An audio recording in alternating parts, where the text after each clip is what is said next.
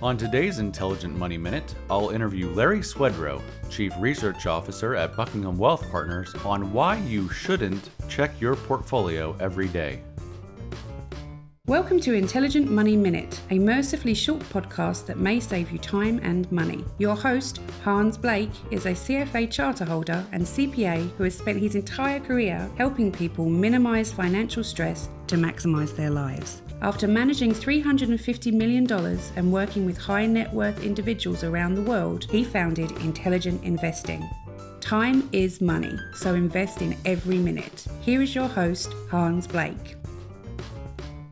Larry, I know you've done a lot of research on this, and it is something we touched on in a prior podcast, but could you tell our audience some of the reasons why it may not be good to check your portfolio frequently?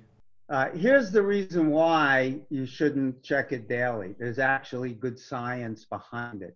The research shows that investors are highly risk averse, uh, meaning we feel the pain of a loss twice as much as we feel the joy of an equal size gain from the portfolio. And the larger the dollar amounts, the higher that ratio is. So now think about it this way. If on a daily basis, the stock market goes up or down about 50% of the time in either direction. As you extend the maturity, uh, the length of time horizon, those odds start to favor the market going up. So at one month, it might be 60%. At quarterly basis, it might be 70%. On an annual basis, 75%. And 10 years, it might be 85%, etc.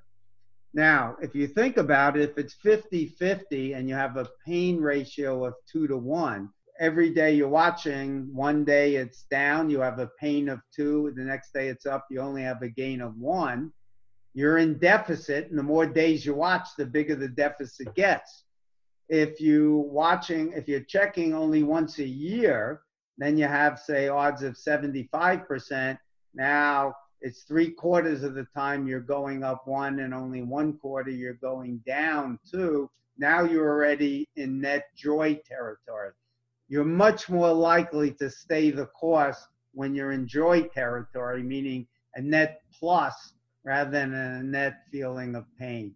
And that's why behavioralists will tell you do not check the value of your portfolio often.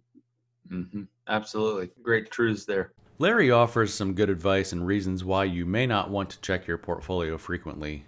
At Intelligent Investing, we firmly believe in the value of understanding behavioral finance, which is the school of thought that describes how investors actually act. We try to understand how men and women think to minimize the irrational decisions we all make from our own emotions and inherent biases. To learn more, visit investedwithyou.com forward slash philosophy. Once again, that's investedwithyou.com forward slash philosophy. If you'd like to become a client or learn more about intelligent investing, please call 864 679 0500 or visit investedwithyou.com. Remember, time is money, so invest in every minute. Thanks for listening. This podcast is for informational purposes only and is not intended to provide and should not be relied on for tax, legal, or accounting advice. Copyright 2021, all rights reserved.